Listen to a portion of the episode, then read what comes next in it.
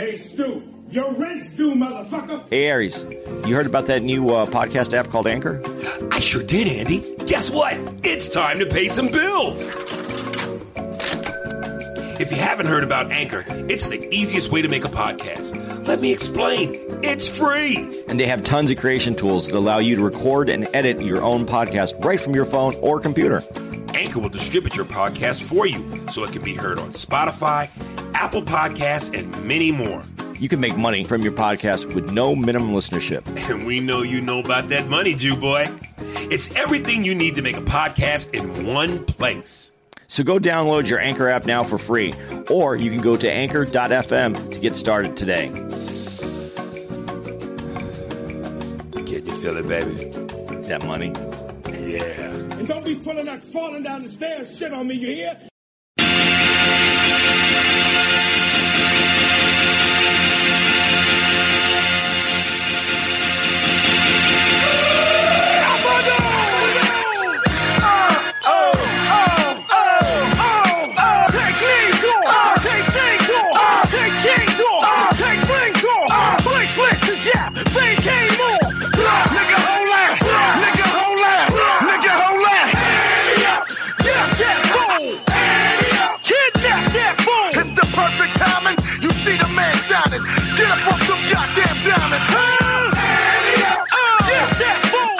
Yo, what's up? It's your boy Ari Spears right here Yeah, Andy Steinberg in uh, in Florida. in Florida, baby, Ybor City. Uh, real quick, let's get it out the way. A uh, couple things. One, as always, thank you to the Hits 101 people.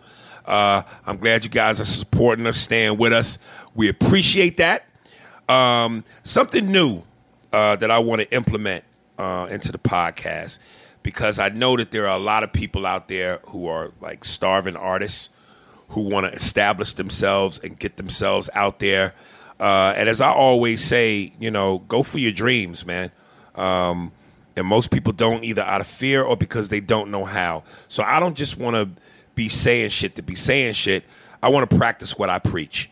Uh, so what I want to, what we want to start doing is towards the end of every episode, uh, as we and my man Andy here sign off, uh, I'm gonna feature a new artist, up and coming artist who you've never heard of. I'm gonna give you their social media, and I'm gonna play uh, one song from them, uh, a piece of their song, and if you like it, hit them up, let them know they appreciate it. Maybe find out how you could get more of their music, and help a motherfucker grow. You know, I'm a good guy, so um, Is this with all artists or just music? I think I think all artists, but so, so- but it, so if someone's a, like an unbelievable poet wants to send you some poet, a, a, a poem. Yeah. All right. You know, I even had a couple of comedians hit me up. It was like, dude, if I send you a snippet of my comedy, will you play it? I said, absolutely. Uh, beat makers, anybody creative that's looking for uh, uh, uh, uh, uh, uh, some help or, or, or a means to get outlet. an outlet.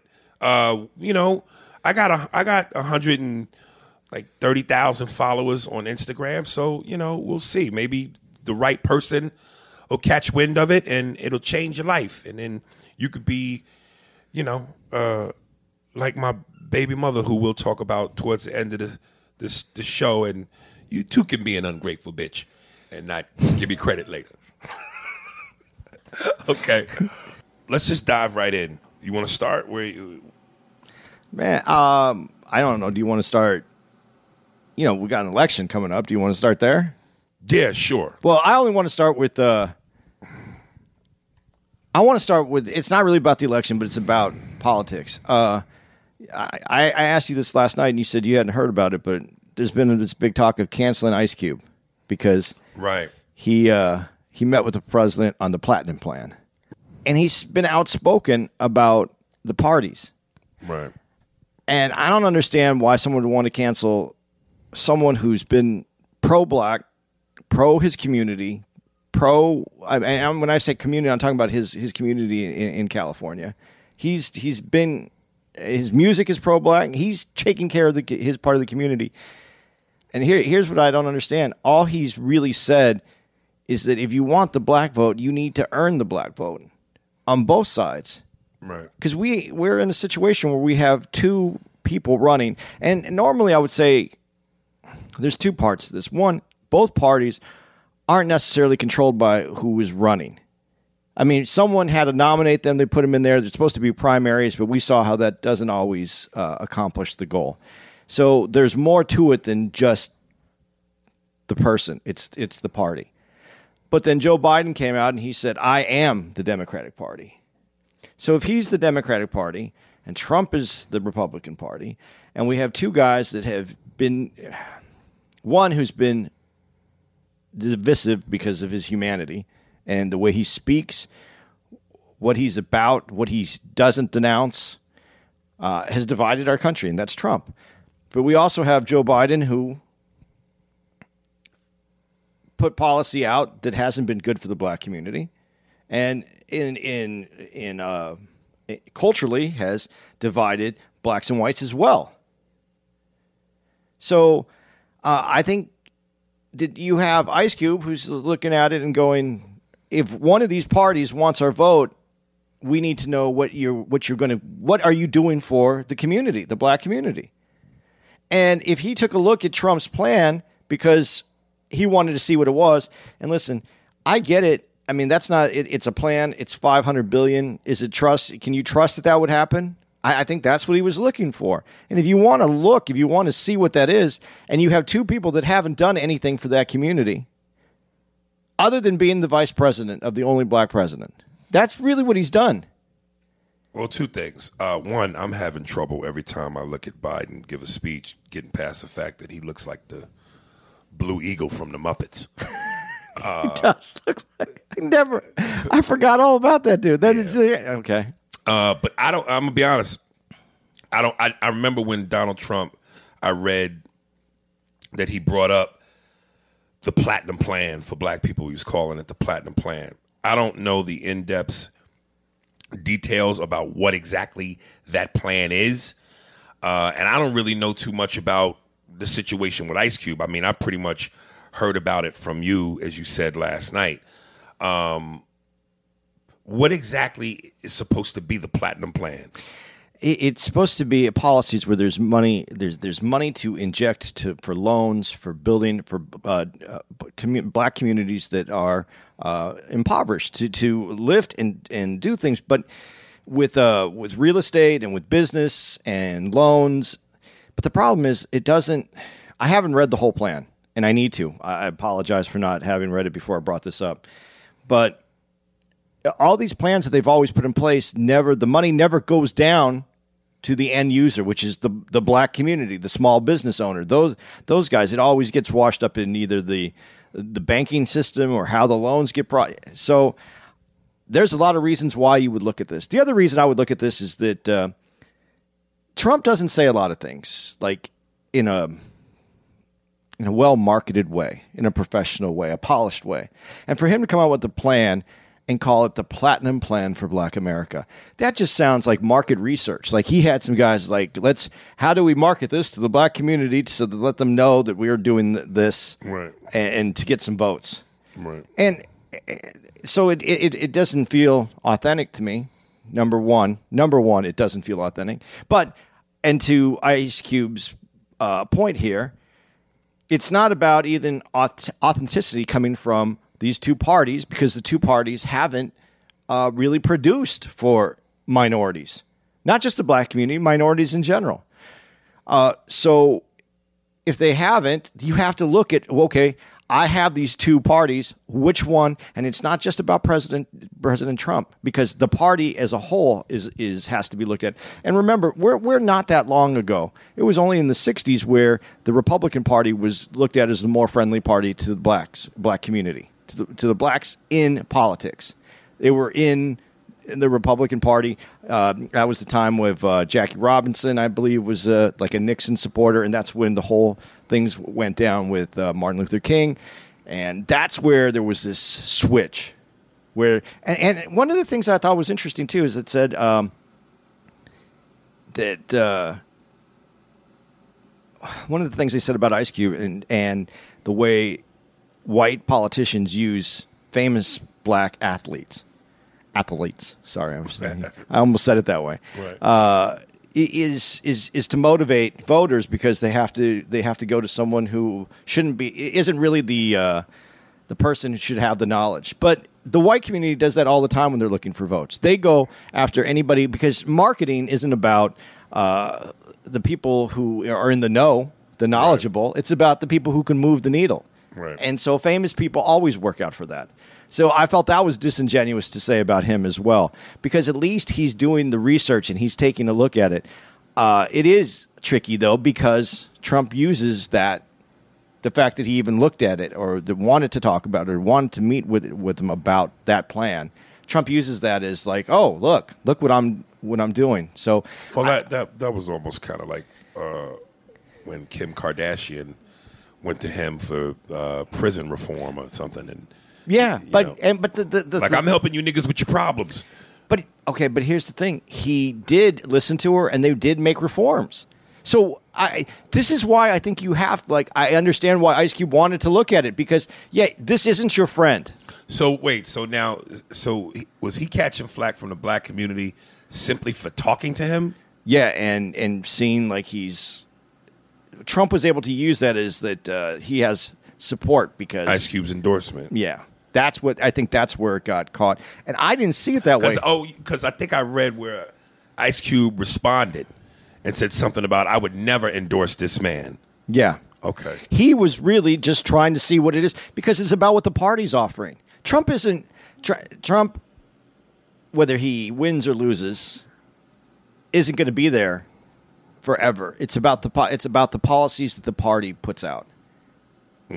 And if you if he felt that uh, that one party over the other would benefit, I mean, you have to at least research it. You have to do your due diligence. You have to know. I don't understand why even looking at that did that. I understand that Trump kind of used it against him, but Right.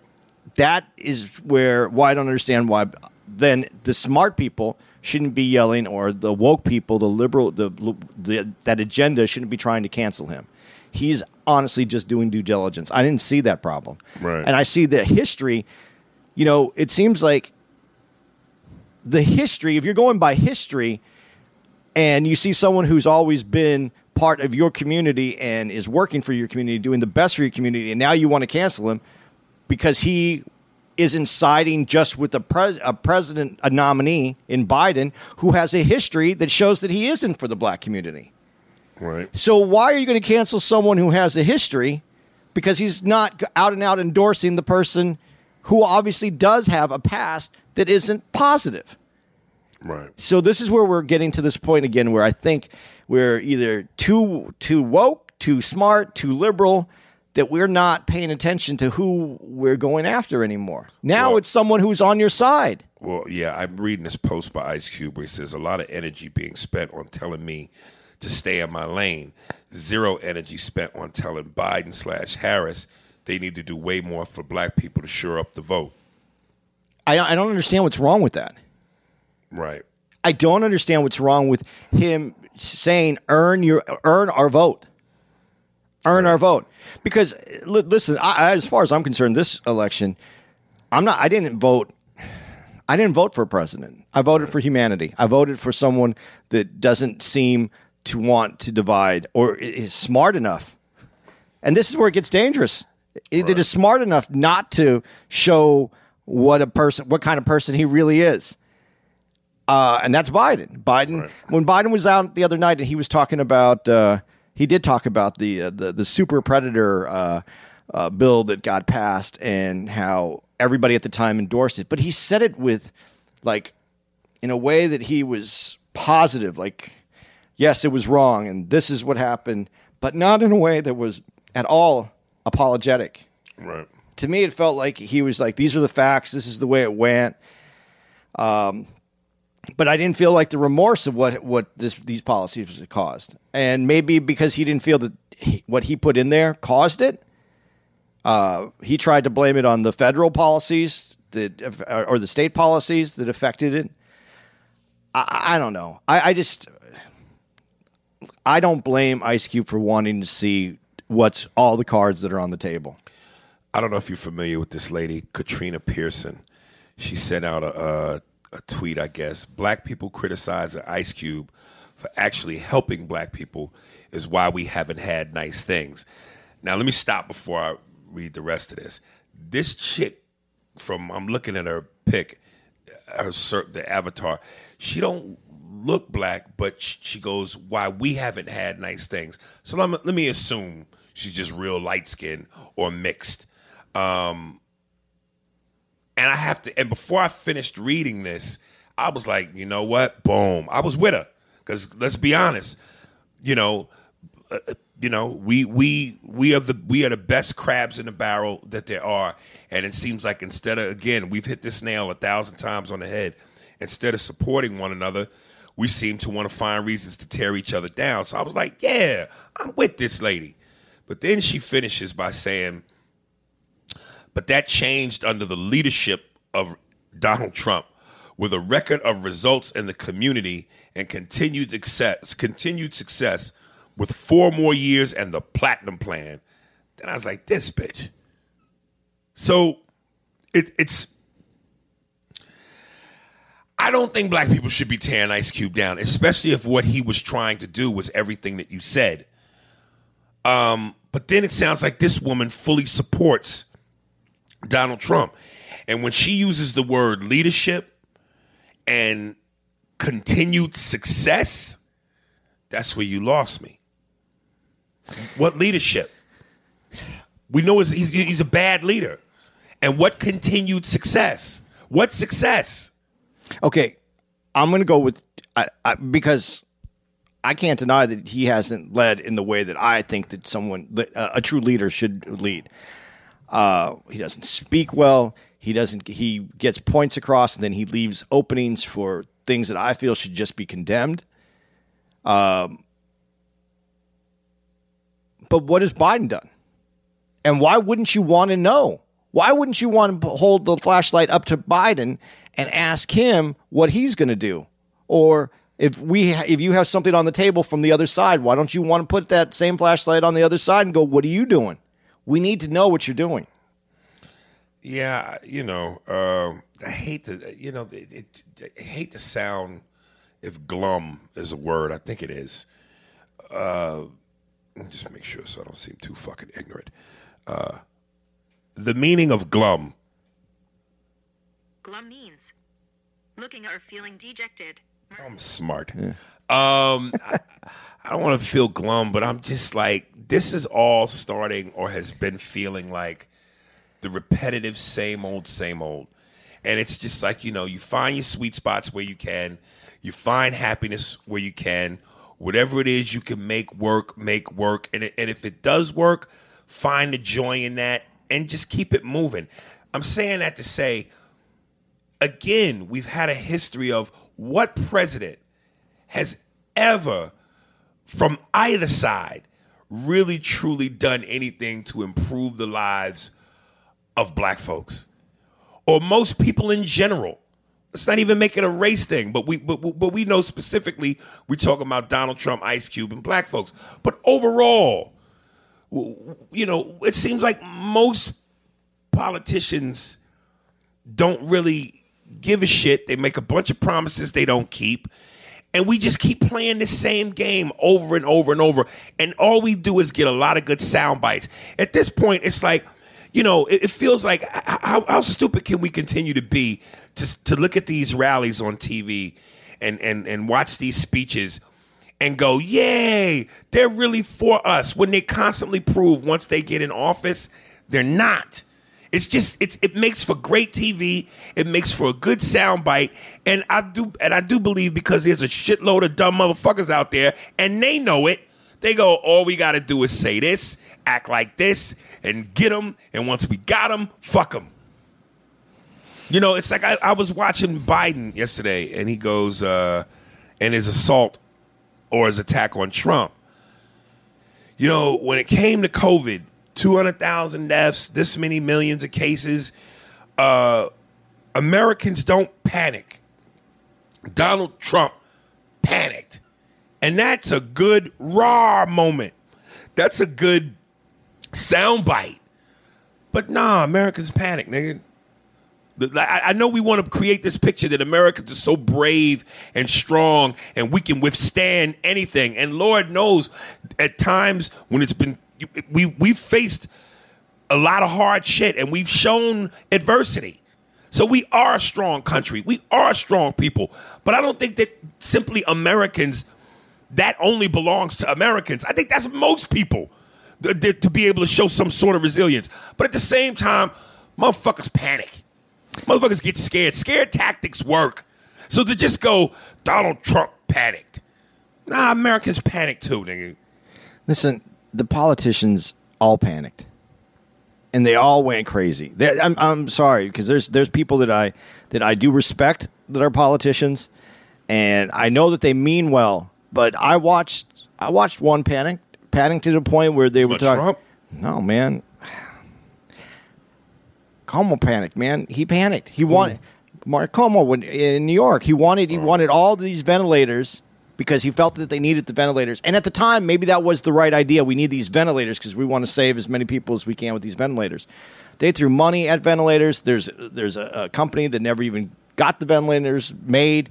Didn't even give them the. Vent- it was just such a rush instead of like going, okay, th- this is what I didn't understand, and and I don't, I, I'm dumb, so and you know maybe I don't know, but we knew where it hit. It hit in New York first. It hit uh, in in the Seattle in the Pacific uh, Northwest areas. That's where it hit, and we knew that we needed to control those areas, but we knew that it was going to move slowly through the rest of the country. We should have just. We could have easily had put in. I don't want to say easily. That sounded like Trump right there. Woo, I felt bad. we could have taken a look at what our, our, our supply line was, our chain, and we could have moved things or at least put a program into place to have equipment moved as needed into certain places. Um, we just started saying to the, the president needed to do this and he needed to do that. And before we knew it, we had ships and everything out in, in New York. Listen, I'm not knocking him. I mean, he got he, because he wanted Uh, because that was the epicenter. That's where it was it initially came, where it was coming into the country, and it was growing at a rapid rate. And he wanted to do as much as he could for that community. That's more power to him. I get what he was trying to accomplish, but it was a panic move. It wasn't a move of let's be strategic about this. Let's take it in the right order. And and and, and when you talk about not panicking, the Democratic side, and I'm going to go back to this when Trump, whether you like him or not whether you like how he speaks, when he said he was going to close down China because of the China virus, and everybody started calling him a racist because he was closing down the the the uh, closing down travel to China to the United States and calling it the China virus. You're worried about the, him calling it the China virus, and you're complaining that he has two hundred thousand dead. But you didn't want him to close it down because you you thought that was racist, and you thought it was racist that he called it the China virus. The the virus came from China. It, it was it was more racist because he called it kung flu. Okay, Kung flu is you know that's okay. okay let me let's be honest with this. Okay, let's be really honest. funny, Funny, right? But yeah, and, and he's not a president. He's not like president. even if even if your selling point was, uh, I call it the China virus because it comes from China. Okay, I'm not saying maybe- that shouldn't even be the right thing no, to no, say. No, no, but if that was your selling point, all right, it came from China. You might be right as far as that. But once you go kung flu, that's some other shit. This is the, the problem is, and we've said this, and there's numerous comics who've said this. Donald Trump might not be the best president ever, but he is definitely the funniest president. Yeah. He has more sound bites of dumb shit said or funny stuff said than any other president. right. And I, I, as much as I, uh, as much as I didn't think that that was the right thing to say at the time, it was funny. Right. But that's not what he's in. That's not what he's there to do. He's not doing a stand-up hour. Yeah. So I get that, but that's where that's where the that's where the focus was. He wasn't doing his job right because he he he wanted to close that down. There's a there was a panic. There was a panic from a lot of people, and everybody was looking to the politicians panic like this. They point fingers at other politicians and other sides to put the blame on someone else. They don't panic. They're not worried about. I, I'm.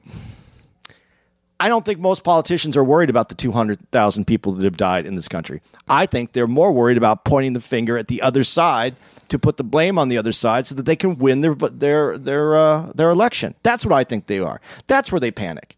Well, I mean, you know, look, people are some some people are going to panic, some people are not. But that's what a president and a leader is supposed to do is not panic so that we can follow his lead.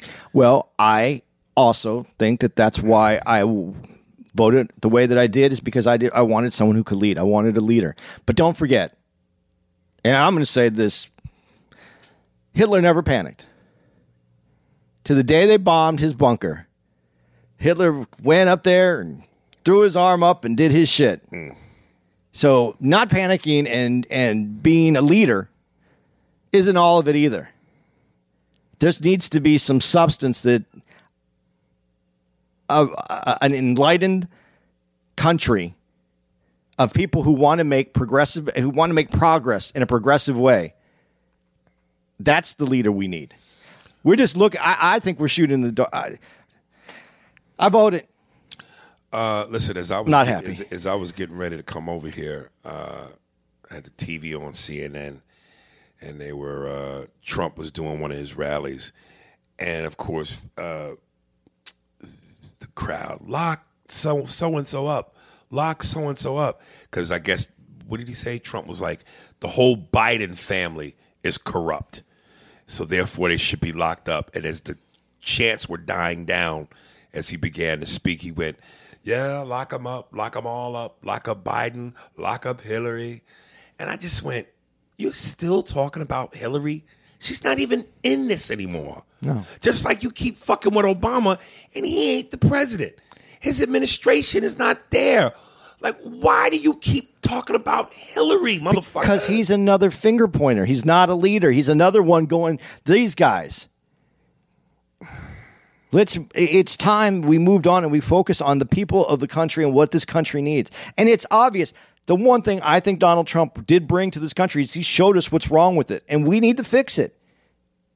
I just I'm just disappointed that we don't have anybody with all this uh this all the smart people that everybody wants to talk about why we don't have someone that we want to vote for. No, I, I don't. I, I- want to know how many. I, I- I don't believe people are going out to vote for someone they want to vote for. I think this is a vote against somebody. I didn't vote for someone. I voted against someone. But technically, that's what you're doing anyway, no matter who it is. No, right? I mean if it's if it's someone that you want as president, you're voting for them.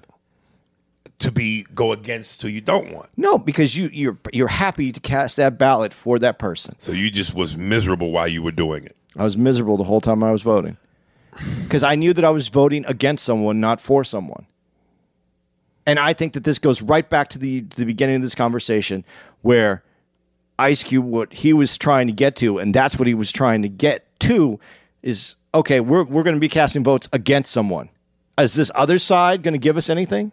Because if you're just voting someone out because you don't like him, but he's gonna he could do more for you than the other side don't you want to make that other side at least come up to that?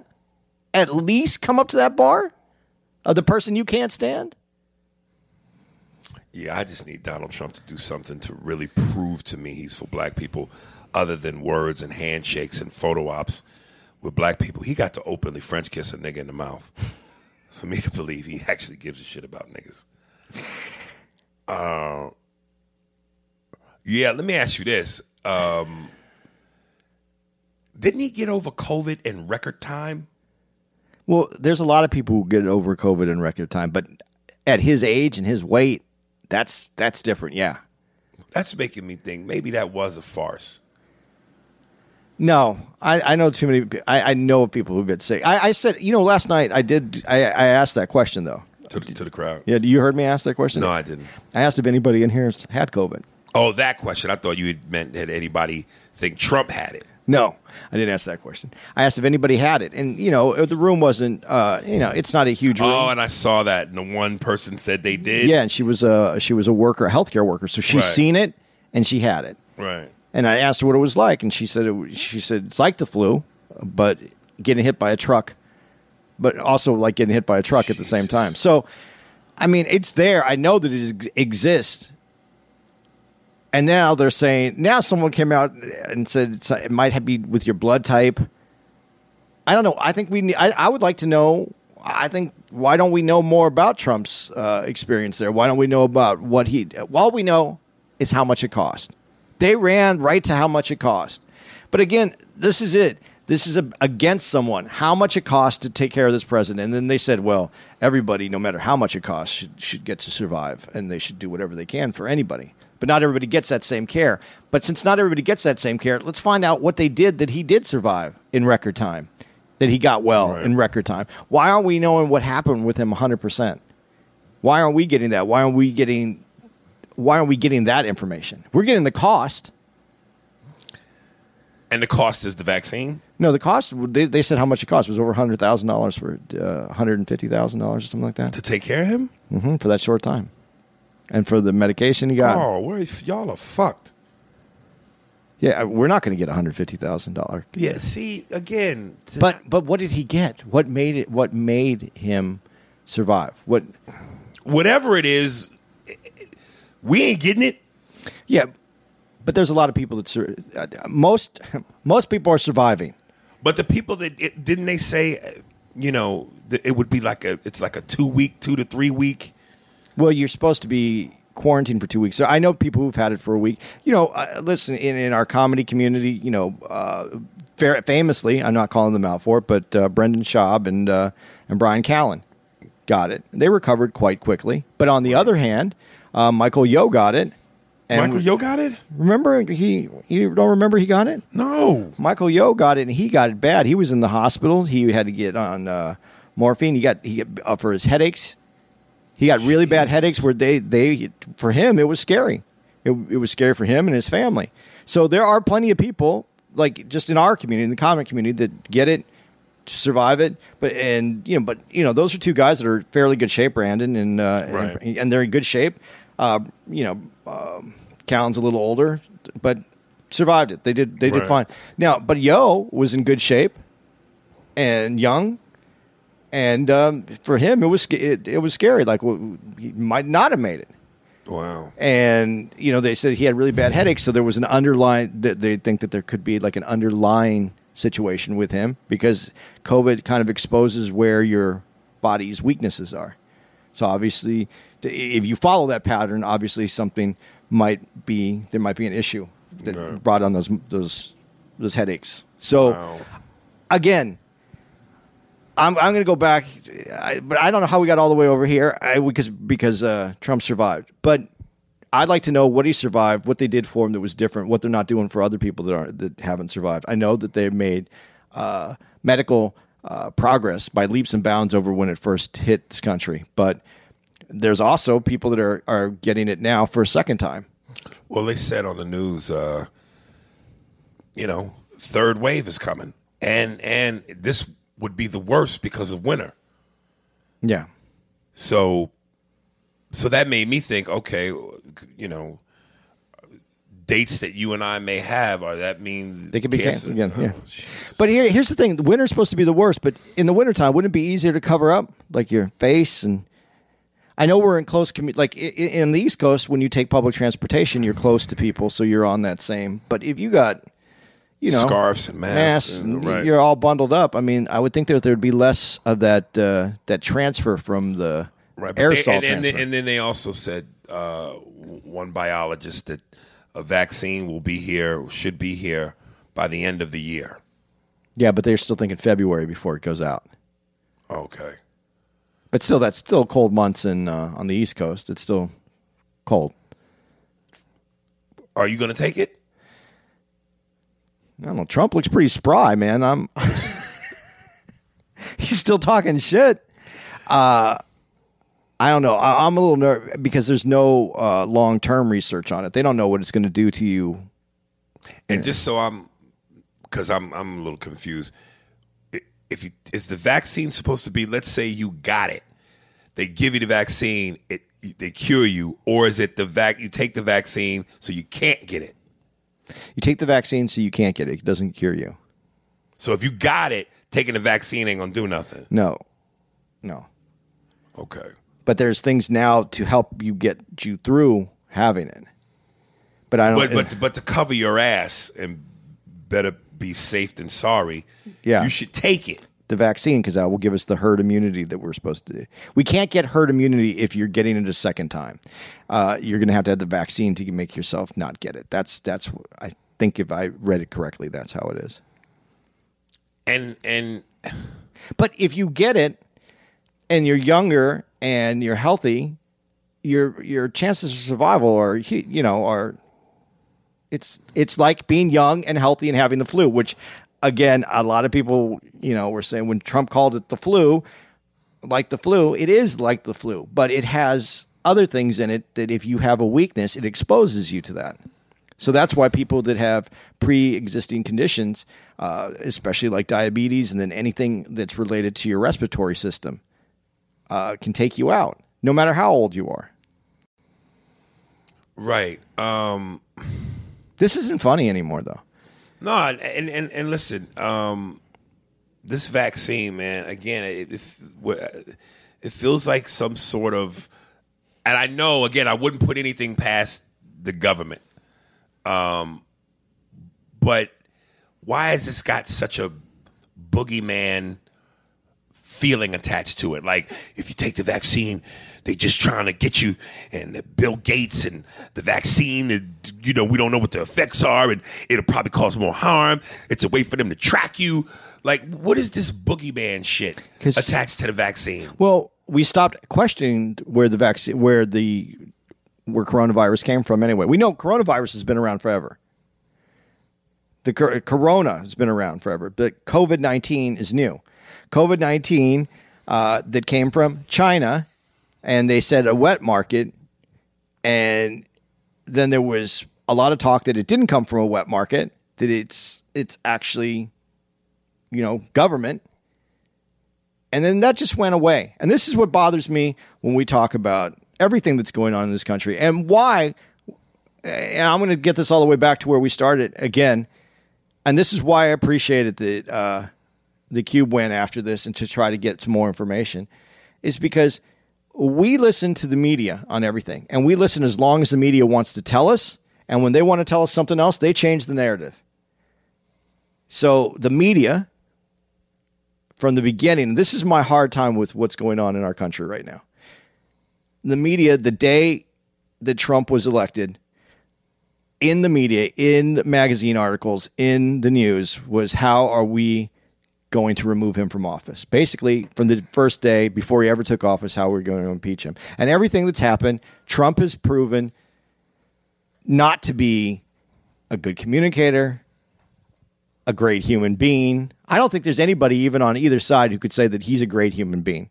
That he's someone that you look to t- take your kids and say, "Look at that man. That's what you want to aspire to be." He's not a great hu- human being. He doesn't. He doesn't come off that way. He doesn't show that part of himself. Uh, I don't. I don't believe in him. I lost my faith in, in in the fact that a sitting president has more power than I thought. I, I, I always thought the Congress had a lot of power, and that you could you could control a president. And I can see now uh, that there's more power to that position than I thought there was. Um, that said, the media still reflected on him and has gone after him and shown everything that he does wrong. And when you bring up Hillary, like when he brought up Hillary, we're still talking about grabbing by the pussy for him. He is in office. He wasn't even considering being a politician at that time. And we're still bringing that up because the media wants us to hear that still because they definitely wanted us to go out and vote not for who we want, but against who we don't want. And that's what this is. And this is, as far as I'm concerned, this is still controlled a lot by our, the people who run these multi mega corporations and media corporations. That's what they want. They showed us, they put the spotlight on them, and they showed it that, but they didn't give us anybody better to vote for. They gave us something that's the same. And that's very indicative of, of a companies or big business that wants everything to stay the same. We don't like this person over here. We don't want you to vote for him, but we want everything to stay the way it is. So we want you to vote for this person over here. And I believe that's what Ice Cube was looking at, and that's what he wanted to know. Okay, we're not going to get something better, but who's going to do better for our for and specifically for Ice Cube, for my community. Speaking as Ice Cube, who's going to do better for my community? And that's that's where I'm at with all this. That's where that's where everything is for me, and why he's not supposed to be canceled. Going back, COVID, going everything. That's wh- that's where we are right now. Who's going to take care of the community the best way? And if you want to cancel him for asking the question that I think is obviously needs to be asked, I don't think that you know what's going on. And when people say that only smart people, we should be looking to smart people, not musicians. What is it? Look who runs our country. Are they smart people? Are they brilliant people? We're electing people that live. uh, Well, I mean, well, that that falls under the same. Just you know, shut up and dribble. but I no no. But what I'm seeing, yeah, yeah, it does fall there. Stick to comedy. Yeah. you know. So But what are we supposed to listen to? Uh, we're only supposed to listen to smart people, but we're supposed to vote for regular motherfuckers. Well, for Ice Cube to be where he is in terms of accomplishments, given where he's come from, it's pretty smart. Smart motherfuckers. So, So, yeah, let's. you know. I'm going to go with he's smart. Right. That's a smart person. I'm going to listen to. Right. yay, yay! I, I'm. Do- I- I'm sorry. I, I, I know we spend a lot of time on this. All right, let's switch gears. Yeah. How's your life going? Uh, that's a no, whole nother chapter. I'm, I'm, I'm, let's inject some levity. Um, Bill Burr, SNL.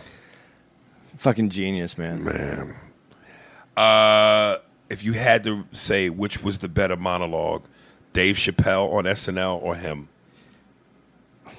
They're different. They're different monologues, and I can't say one's better than the other. But I felt. I felt that Dave's in a place, and the way that he did his monologue, I felt he was he definitely got, you know, some backlash for it. Right. But I felt like he had it. I think Bill just threw himself off. Like, I'm going to throw myself off this bridge. We'll see what happens when I land. Right. Because that crowd, when he first started from the very beginning, I, I let me say, I'll say it this way: I felt they were both great. I think Bill's was maybe riskier at this particular moment. Yeah. Um, and to have a white guy say what he said, The way he said it, the way he said it, unapologetic. of course, I think added to the uncomfortability of that crowd. Had Dave done that same monologue as a black dude saying it, I don't know if it's as uncomfortable because it would m- more or less feel like, you know what, he's got the right to say that. Yeah, because a lot of stuff that I read came from a lot of uh, minorities, especially black folks, that said, I don't know that I need to be getting that kind of information from a white guy. I don't know how he gets to speak on that. Well, I didn't see any of that. Not saying you didn't or you're wrong, Uh, but I also, to opposite of that, a lot of black people were loving him for that. A lot were. But I also saw that. I also saw the other side where that that was like how how is he getting to speak? And it wasn't. It wasn't. It wasn't black men that were saying that. It was black, Black women, women. that were Oh, saying. that. really? Yeah. Oh, uh, So, uh, and and of course, white women who were saying that he was out of you know. well, how dare they? Listen, I thought it was how how can you get mad when it's the truth? Right. And that's what comedy really is, man. That's all it is. the part where he was said, uh, and you white women stood by us toxic white males, uh, and then when you got upset, you went and fucked with a black dude, and then when you got caught, you said it wasn't consensual. Consensual. That's where it was like, whoa. Yeah, he brought up, and he, and he also called out when he said that about toxic white men for hundreds of years. Or how, Right. I, I don't, I'm I'm uh, paraphrasing. Uh, he called himself out. He called himself out as well. So there, the, the the people who are saying that a white man should, he called himself out. Uh, I give him so much credit for being aware, self aware, uh, culturally aware. I mean, I do know he has a black wife, so I'm, and I saw somebody write that. Well, he has a black wife, so she keeps him in check. You know, that's uh, uh that that's probably ch- it's probably opened him up to more. But to, to to say that that's the reason why you have to be you have to be an You- intelligent. You, really, you, you really think he'd be doing that or saying some of that or feeling some of that if his wife was white? dude i don't say exactly what he said, but I mean, I feel that way. I speak to that, and I date the white. My girl could win queen of white girls. Right. So yeah, I think being self-aware, being understanding of history, and looking at your place and looking at why you are where you are. y- As long as you're self-aware, and I think that's what comedy brings. Comedy brings self-awareness. Right. You know, when you, you know, you said something uh, uh, um, about how white guys are self-deprecating and black dudes aren't. And sometimes when I'm self-deprecating on stage, it doesn't go over. And then I thought about it, and that's because you, as a black person, you don't need someone to be trying to take you. You don't need to take yourself down. You got plenty of other people doing it. The whi- white dudes. That's why we do it, and it's part of understanding that we are we've gotten we gotten away with a lot. We gotten a lot because and not necessarily uh, not saying I done, but because of other people, I've gotten from that. So I still receive reward from it. Yeah, I you know it when he said the thing about the white women and he goes, so just sit next to me, shut up, and take your talking to. Yeah. you know, listen, Dave hit that same note kind of when he said the thing about uh, white women. You were in on the heist, you just didn't like your cut. Yeah. So um, Yeah. yeah. Uh, he's, he's listen. I've always said, you know, I believe Bill Burr is one of the best. Um, I didn't see the rest of him on SNL. Did you? I saw. I, yeah, I saw the.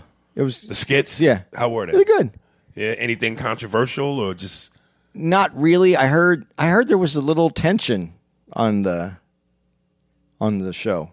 I don't know if Really? every. I don't know if all the white women on the show liked Really? liked his monologue.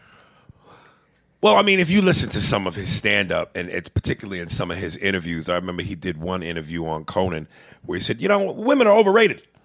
And Conan did that thing where he, you know, hit his, like put his head down, like, what? And then he let him expand. And of course, Bill Burr knocked it out of the park with why he thought that. So, um, maybe, yeah, maybe those are some of the same women who, you know, may have seen that interview or or, or, or heard some of his stand up or his views on women and and uh, yeah, rub them the wrong way. Dude, uh, a lot of my, uh, not a lot, a few of my friends did work at the store. They, uh, like, I asked him, you know, I go, was he working that? And he was working that, and he, they said it started out painful. Wait, he was working That, bit he did on SNL. Really? and it it started off painful. Like he really, he had, and it didn't. I don't know how much it changed because I wasn't there to see it, but because it's pretty in your face. But you know, in L.A. of all places, that's a place where those women aren't going. Uh, they're not going to go for that. Right. And uh, he punched through that. I, I give. I, I think it was, you know, saying which one's better. It's almost impossible. They were both great. That's Right. something to vote for. Look, now that's something to vote for. See what it's like when you have something that you could go, I think this one is great. Not, I think this one isn't as bad as that one. right. Because we're voting for what's great, not for what's the worst. But vote for the worst one. I'm sorry I brought it back to that other thing. um, And since we're talking about comedy, uh, that comedy store documentary on Showtime, I saw the first one. I, I, I thought the second one was going to be this Sunday, but you said they've already done two, and now this Sunday's the third one. Third one, yeah. Right. Uh, it's great. And Eleanor, Eleanor is, uh, is a comedian from uh, L.A. who's been on her podcast early, early in the podcast. She's she's been on twice. Uh, she's she's on she's on it, and uh, and Eleanor is so like you could just you could talk to her about Mitzi in the store all day long because she's been uh, she was there for like twenty years. She was a waitress at first, so she knows like all the secrets, and so it's great to see her on there and getting to tell some of her stuff. What did you think about the documentary? I think it's great. I can't wait to to get to the. It's one of those I can't like. It was to me. It's kind of like uh, the the the the, Jordan, Last Dance. Yeah, the last dance. Right. Because it's I want to get to the end because I want to see I want to see it all. you know, I guess at the height of its boom in the s- late 70s, early 80s, uh, had to be somewhat late 70s. Um, they were talking about how when Jimmie Walker, because he they interview him because he's kind of been like he's kind of uh, comedy store Yeah. legend, look you know. Yeah, he was the Yeah, they was like, yeah, you know, at the height of his popularity, he would perform, and the place was packed. And this really goes to just show you the power of te- television. Once you have a, once you're a TV star, once you have a TV show, once you have a movie career, because I, I'm gonna be honest with you, man. I don't know if you ever really listened to his stand up. Like, like I, you know, I got XM Sirius Radio, and every now and then I'm driving, got it on one of the comedy stations, and his, and, and then Jimmie Walker will come up and doing a stand up, and being a good stand up and being popular are two different things. And because of the popularity of Good Times, people be lined up around the block. Place would be packed. But his stand up was never that to me at all. if you wa- when you get to watch the second episode, you'll you'll get there's some more background on that. Because he even said in the first episode, who was it? Uh, Byron Allen. He had Byron Allen helping him write. Yeah, you had a bunch, you had a few people. few people. And I'm just like, you know, Dave, it ain't just popularity. His stand up's potent. But to to reach a point where you're in a show and because of the popularity and the height of that show, you're the guy. Now there's that pressure to be, yo, is he as funny on, on stage as he is on, on, on TV? And to not be able to live up to that, I would think that would drive that like that's to drive you crazy. Watch this. uh, Watch this other episode. And one of the reasons pe- people standing around the block though for him too, and they'll talk about this in the second episode that you'll see. No one would let them put their name on the marquee because it was a showcase show. And why would they pay five dollars? Why would they pay fifty dollars to go see them somewhere else if they were only five dollars? Yeah, they made that point I think in the first in, in the first Yeah, one. Okay, well then yeah. there's more coming up about Right. about this, and it, they get into Freddie Prinze a little bit. more Uh, yeah, because that first one they was heavy on Freddie Prinze. yeah. There's a little bit more. There's some more stuff that you're gonna that you're gonna hear about because that that was at that time. Those were the people that were being peeled off and going on to uh, superstardom because Right. they were getting on. Um, it was all. It, it, I think the next one is really more about getting on Carson and how that took you to the next level. Are you sure? Because dude, that was all in the first one. Really? Yes, that's why I'm telling you. This Sunday is episode two. No, it's. Th- I watched two episodes so far. really? Yeah. Because everything you just said, Freddie Prinze, Yeah, Jimmie Walker, but I, I don't Carson, remember that which was one's all in the first one. I don't remember which one's on which. No, we can look So tell me some shit. that You, you tell that you tell me some more shit. I'll tell you if because if I, if I don't recall it, that means it's two. it, it- it's it's too. Did you? uh Was it on the part about uh where Jimmie Walker says that he didn't have any have the time? He only had ten minutes, I don't remember him saying that. and then they talk about yeah. There's more. Um, No, was Letterman in the first one a lot? he was pretty. Letterman's in this one a, uh, Yeah. a lot too. Okay. Oh no, I know it's two different ones because the first one you deal with. It starts off with the dude, the the, the main, the main I like know what you're narrator, talking about. Right, right. who had a great show on in the early 2000s. I think he had a show on HBO. Okay. Uh, It was great. Uh, he's with Marc Maron. Uh, that's where he's, you know, he's talking to Marc Maron. Right. That's how the, it opens. The second one, he's not. He's talking to more to Letterman. Okay. So you're gonna. There's definitely two. Um, but I may be putting. Dude, I really hope, I really hope I can find out that money and extreme fame and success don't buy happiness.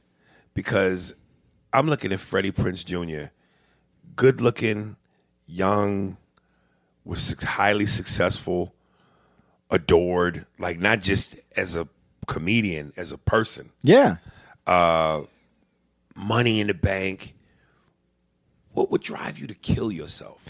Because I, I've thought about killing myself because of not having those things. Like I, I I really want to be proved wrong by life and go, damn dog, I got X, Y, and Z, and I'm still not.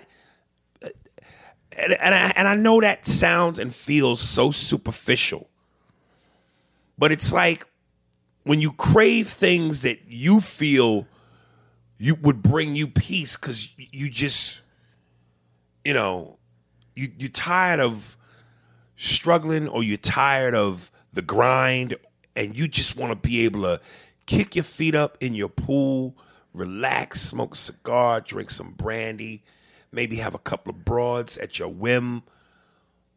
What are you upset about? There is some inner, more deeper shit going on that is bothering you. Dude, have you? Did you watch Forrest Gump? Yeah. There's there's a scene in Forrest Gump where he's talking about uh, how he made so much money, and he said eh, Bubba Gump shrimp, and he has more money than Davy Crockett. Right. And he said, and then he his uh, partner, Lieutenant Dan, invested in a in a fruit company, Apple, and uh, to call I was sending a letter saying that you know we don't have to worry about money anymore, and he goes, Uh, you know, and that's good because that's one less thing. It's all it is. It's one less thing. It's just one less thing to deal with. You, I know you want.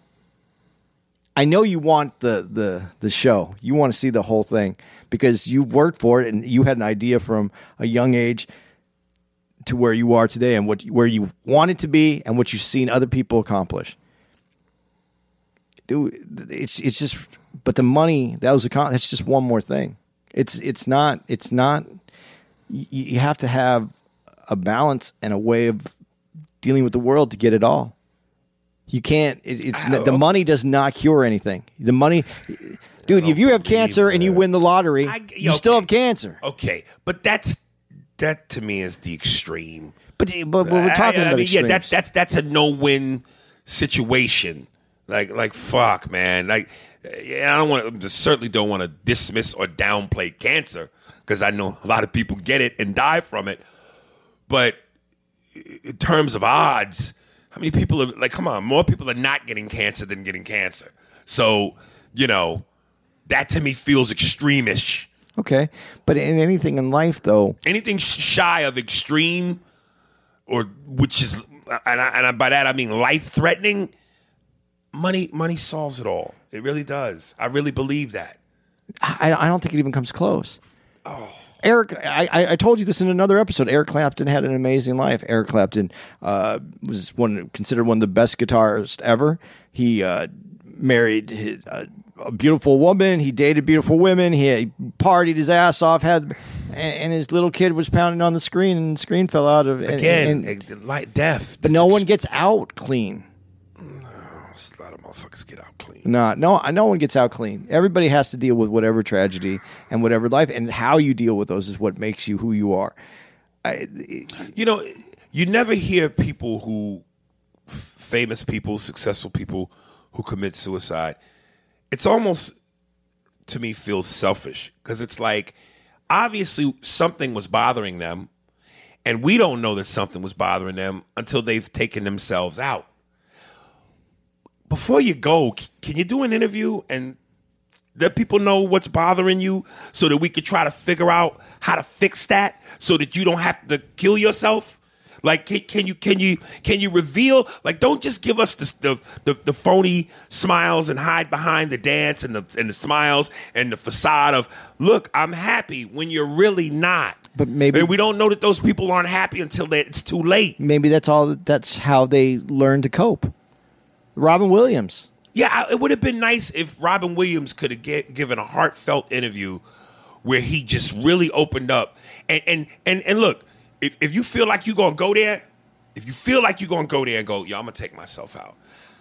And I'm not in any way trying to be funny about this, but can't you like do go? I'm gonna record myself on a tripod, and I'm gonna reveal everything that's bothering me, where I'm at, before I take myself out, and then leave this for somebody to find, so people can study it, analyze it, learn from it, and maybe help somebody before they do that. If you think that they could do that, then they wouldn't need to kill themselves.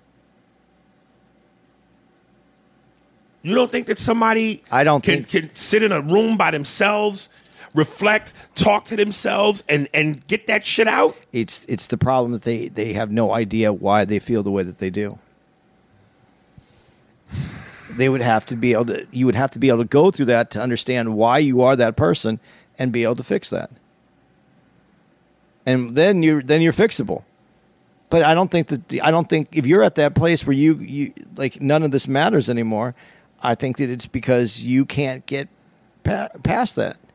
You, you you don't you don't know wh- what what the problem is, how to start fixing the problem, where the problem begins, where the problem ends.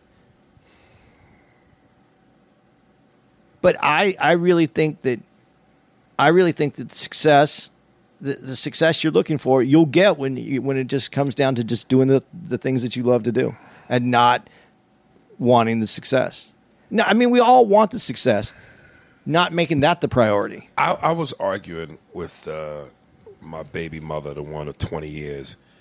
And as you guys know and have been following the chapters of my horror book uh, at times, um, you know, the one from 20 years who I've been fucking with, who I love to death, I would love to grow old and retire with. And then there's the one that I married twice who's Tony Montana in a skirt, the Puerto Rican one. I have taken care of this woman for pretty much her whole, uh, the tenure of our whole relationship, off and on for 20 years. Never had to work, pay all the, you know, now she's living in a house that technically, because her credit didn't exist or was horrible, she couldn't have got it without me co signing. So the lease is under my name she's now just now starting to pay the rent on her own based off of money she's getting for her foster soon to be foster kids who are her relatives uh, but up until that point i was paying the rent. I always give her money for her bills. I've given her over the course of this 20 years two cars to which i paid the note to which i pay the insurance. I have basically been there doing it all. Now that's not to say that that takes away from the fact that look, I have been a cheater. I have been I've done some fucked up shit. I've put her through a lot, but at the same time she's put me through my fair share of shit too. Um and I'm just like I'm doing shit for her financially that's kicking me in the balls. But I'm doing it because I really do love this woman and I want to be with this woman. But the fact that she's so jaded that she doesn't understand this is not how this shit really works. Most people got to get a job. Most people got to work. Most people got to struggle for what it is they need. I'm making it so that you don't have to struggle. Given that you got to take care of five kids, if you had to work pick them up, take them to school, run them around, do this, do that. Take my oldest daughter to her music uh, rehearsals and recordings, and you would be finished. Because physically, you don't even have the energy half the time to do all that shit, and you don't work. You don't work. So now throw a job on top of that. Money is thin. Now throw on, I'm you pay the $1,700 a month car payment. You pay your own insurance. The 3200 I give you a month for bills, you make up that money. The the money you're getting to take care of the kids that's coming from the social workers or whatever, that now is going towards the rent. And the, and and what you're getting for the kids is what the rent is. So once that money's gone, you basically have none. So you can't appreciate the fact that, you know, I'm busting my ass to make sure you need for nothing. But you'll call me all kinds of selfish and I'm a bad guy and all of this other shit when it's like, bitch, do you realize that if I took all that from you, how much tougher it would be? That's why I'm just like when I when I sit here and I go about the money, like t- to be in a place where money is not, and when you use the Forrest exam, the Forrest Gump exam, you get it's just one more thing.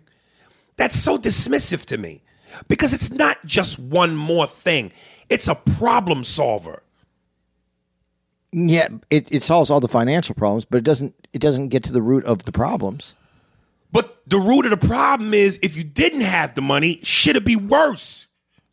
Would it? Yeah, I think so. Okay, if you didn't have the money, and this is getting this is getting way honest here. If you didn't have the money, you would know whether what she was willing to do to be with you.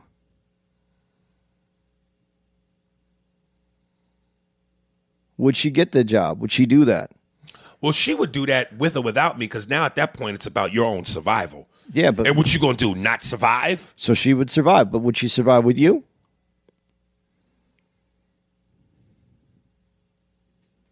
You mean would she be with me? Yeah. I don't think any woman will be with a man that can't make their pussy wet, and I, and that don't always include uh, physical foreplay and what you do with your dick. I think part of what keeps the pussy moist is that other shit, money, See, and what you can provide. I, I think I, I think that's a jaded way of looking at it. I think that's a realistic way of looking at it. Paul Mooney had that great line: uh, "A wet pussy and a dry purse don't match."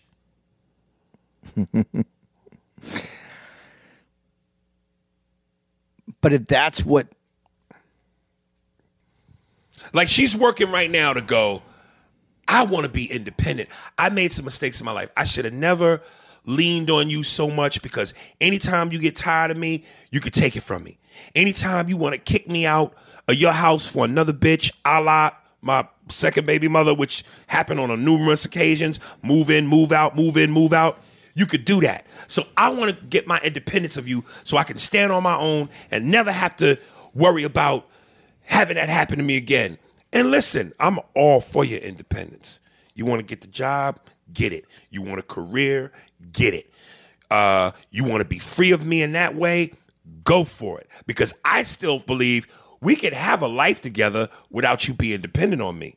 People do it every day. Yeah. But what I don't like is for you to tell me uh, you want to get all your independence and you want to be free of me and all that while you still using me. Oh, don't take the car. I even said, look, I tell you what, I got two more years left on this on this two two years and one month left on the Mercedes. The payments are seventeen hundred a month. Take over the payments, and we can put the car in your name too. That way, I'm not responsible for it. So that's what you want to do? Oh, you just going? That's what you want to do? Oh, so you want to be independent of me, and you don't want to commit to coming back to me and being in a relationship and being in love and starting and having our family together. But while you on your journey to be free of me, still pay the seventeen hundred a month, still pay the insurance, still give you the thirty two hundred a month for your bills. So, like most people, you want your cake and you want to eat it too. but yeah, that's everybody wants that. And as my mother would tell me, or uh, she, you know, you want people stop fucking you, pull your pants up. Stop trying to please everybody. Fuck it. Let the bitch take the bus. So that's what you want? You want me to take the bus? I had this conversation with my mother. She said, Yeah, let the bitch take the bus. And I firmly believe that, like the saying goes, you don't know what you have until it's gone. And when you've been used to having it for two decades and you've never had to work for it, you've never had to struggle for it, how can you miss what's not gone? I firmly believe that if I took everything away and I said, well, then fuck it then, be without me, good luck, it would be a question of time before she would have to realize, holy shit, I had a dude that took care of all of that. That was a better life. What am I doing? See, but here here's my problem with everything you just said. You just said I had a dude who took care of all that. That's not what I want. I would want someone who goes, I had a dude I had loved and took care of all that. Well, she tells me she loves okay, me. I get that, but that wasn't what, how you, what, how you said it right now. You said took care of all that. You want, don't you want to be able to take all that and have her go? You know what? None of this was that important. I love this motherfucker. I want to be with him, and I had a better life. What was I looking for? I already had that life. Where is that bitch, I'm looking for you. I, I, I mean that that ideally when you when you said the thing about Gump, yeah, money's something you don't have to worry about. It's the problem. Now money is something that you have to worry about in a different way. Now I have to worry about how this money gets used. Who who's using who who I'm taking care of and who's using me for my money. Money changes a lot of different things. And and I always thought for me in my life, I always wanted someone that just wanted me, not anything that I brought. And I put myself in a position where I have a girl who just cares about me. Because I didn't, I didn't have anything to give. We we both struggled at the same time. I was already older, but I was on my second. You know, this was my second part of my life, and we both struggled, and we both are in a place that we're happy, and we both contribute, and we're both happy together. But I I don't know that I, if, I- if I felt like I, I I wouldn't want to be in your position. I wouldn't want to feel that way. You know what, man? I, and and I, I've always said this. I, I'm I'm not good with change. I'm a creature of habit. Uh, I think most people are, but I think I'm real to the tenth power with it. Um, and I have an addictive personality, and when I like or love something, and I feel comfortable, and I, and it works for me, it's hard for me to break away from that. And I'm not gonna lie, you know, I, I, I love this woman with all my heart, and I, I, I want to even go as far as to call it an addiction. Like I got a problem. I got a problem trying to break away from this woman because everything in me is telling me, you got to go, bro. You got to move different. It's time. But again, I'm 45. I'm so removed out the game from how you pick up broads. If it ain't gonna fall in my lap, like I'm on the road, I meet this chick, she's bad as a motherfucker, and I just go, yo, everything aligns, the stars, and it just fall in my lap. I don't have the it, like. How do I go back out there and get it? I'm not gonna go to a club by myself looking for a chick. Too old for that. Yeah, I'm not saying I, I just don't want to start over. And and staying in something because you just don't want to start over is not the reason you no, stay. No, But again, I don't want to act like I don't legitimately love this woman. I do. I just I'm just like, what the fuck, yo? Like what the fuck? Now, I, I I know that you love her. This is a weird podcast. I do. I know that you love her. I know that you do, and I know how much you care about her. I get. I, I get all that, but I don't know that you feel that she loves you the way that you want to be loved. Appreciate it. Appreciate it. That's, the word. Okay. Because I know she loves me. Appreciate it. But when you talk about, um, unless it falls in, if you went out and you were on your own again, you it would change, and you wouldn't, you know, falling in your lap wouldn't happen that way because you would you would you would change that. You'd have to change that. D- Falling in your lap is like eating roadkill. I'm driving down the road, and I hit something, so I cook it. As opposed to I'm a hunter, I go out and I and I and I shoot and kill and bring back what I want to eat. I do not know what to make of that analogy. it, it, it's it's pretty gruesome. You hit something with your car you go home and cook it. That's it. That's falling in your lap, isn't it? You didn't put any effort in. You didn't go out and say, "I'd like this girl." No, this thing fell here, and you went, "All right, I'll have that tonight."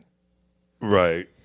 It's it's it's about you, though. You got to have something that makes you feel, you know, you know. I, Like I'm not this kind. I'm not this pat me on the back kind of guy, and I don't want to give off that message. that I'm like I'm Superman with my cape out and my chest out and my fists on my hips.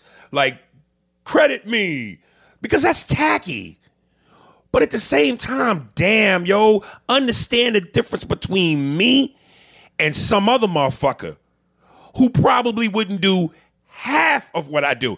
I read so many of these posts on Instagram and social media from dudes. We're at a different time. Chivalry is gone. Ain't about Hey man, break my woman off a couple of dollars, make sure she all right. Hey baby, go get your hair done and your nails done and your feet did and go buy some shoes, go buy an outfit. Bitch, what you bringing? Like, like that shit's over. Men don't give a fuck about hoes no more. it's it's it, it has changed but i think that what we all look for in a relationship is someone that makes us feel better than what we are and treats us that way.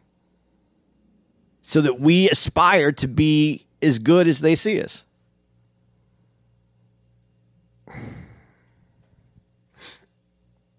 This is my cap thinking my cap way of living life. Right. but I I always believed in you know it, it it's it's about the person. It has nothing to do with obviously it has to do with the person you are has to do with everything that you are, including financials. But the person is what makes that up and makes that work. And it's about the person. I, I, I wouldn't I, you know, I, I look back at my my first marriage, and I was I wasn't that this person. I could have done better.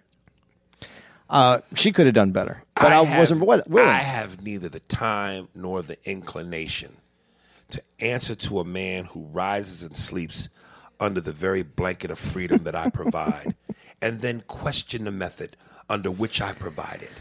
I would rather you said thank you and went on your way. I love that line in A Few Good Men. Like, Jesus Christ.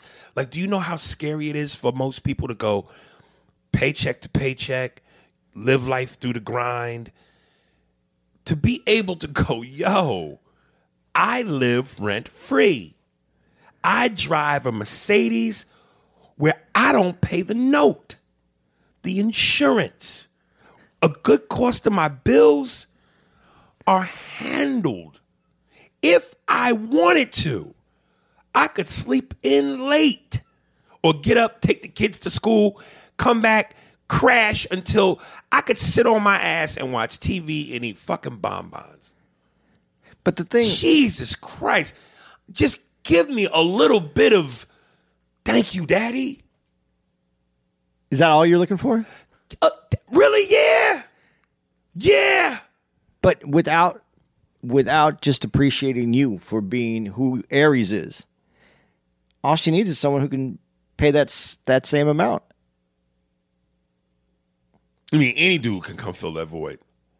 Fi- If I, if it's just fin- financial, Yeah. Good luck with that. well, it has to be about you though. I get that part, but just so we Good don't luck. underplay what I'm saying, Yeah. good luck with, With that. that.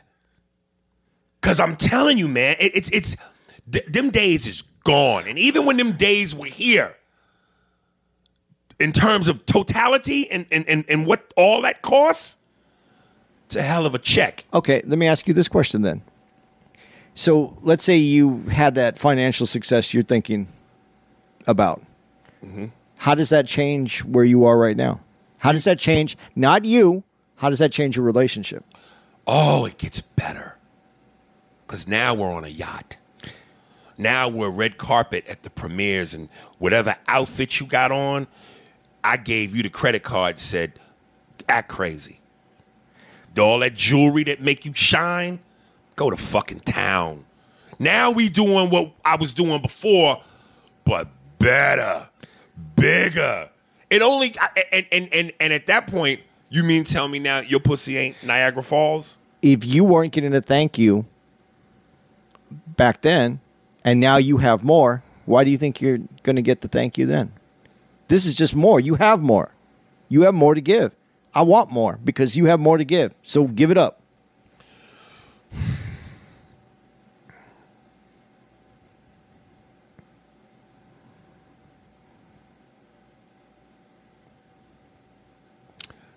Let's leave it there.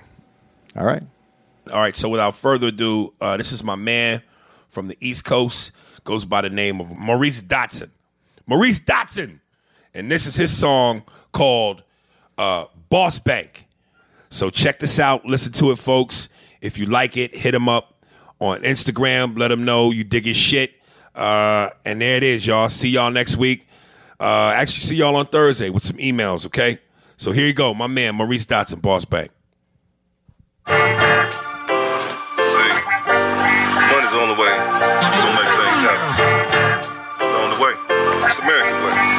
Universal way. Here's what it is. But see, some niggas just get trapped or caught up in that trap. Just gotta do that thing when their back is up against the wall to make that bank, feel me? Here's what it is. It's like, uh, Watch your mouth, bitch. Uh. Before that bang thing, do it for you. Hitting hard as De La Hoya. In the state of paranoia. Call your lawyers, call your henchmen. Your starters and your bitchmen. This thing about the brain just might just cause a lot of lynchings. Pay attention as I mention. These sluts and hoes and bitches that'll have your child support till you're older. Popping dentures. Nigga been shut through my mind state. Uh. It's kinda like a blind date. Can't believe it till you see it, but gyrates like the crime rate. 40 foes exposing as I go through the door. Because I know these hater hoes hate me worse than before. But it's my business to keep these hoes guessing just like my mistress. Complain about how I bang, but wanna pinch inches off my riches. Don't end on my shitness, cause what's in these syringes? I have you on your back, sleeping in this with the fishes. For that boss bang, uh, whole nigga, I'm that go getter, trendsetter, going for that boss bang. Uh, nigga wanting that cream by any means. Going for the boss bang. Uh, whole nigga, I'm that go getter, trendsetter, going for the boss bang. Uh, nigga wanting that cream by any means. So what's your figures, nigga? What? Five, six, seven, eight. Are you making just enough to eat that cake that's on your plate? The houses by the lake. Eat a mattress with a bad bitch. Getting deep throat on the boat. Thinking back when you didn't have shit. Yeah, that's how we want it, but we zoning on the corner, man. Just got out of jail and you know you going back again. Barking at your boy, but how you got to go get it? Got a pack for you to move and you know when you ain't with it. You bullshitting, knowing damn well that one sale. Have you back in jail doing 20 years, no mail. I gave your baby mama no money, you know she gon' tell. Soon as she catch you with the next bitch coming out the hotel. Nigga, oh well, guess because you gangbang, you know everything. Stuck up on that block and now you back to making that scary change. Steady dodging pins, can't even see your kids. Getting caught up with that hoe ass skank. Off of trying to make that boss bang. Uh, whole nigga, I'm that go getter, trendsetter, going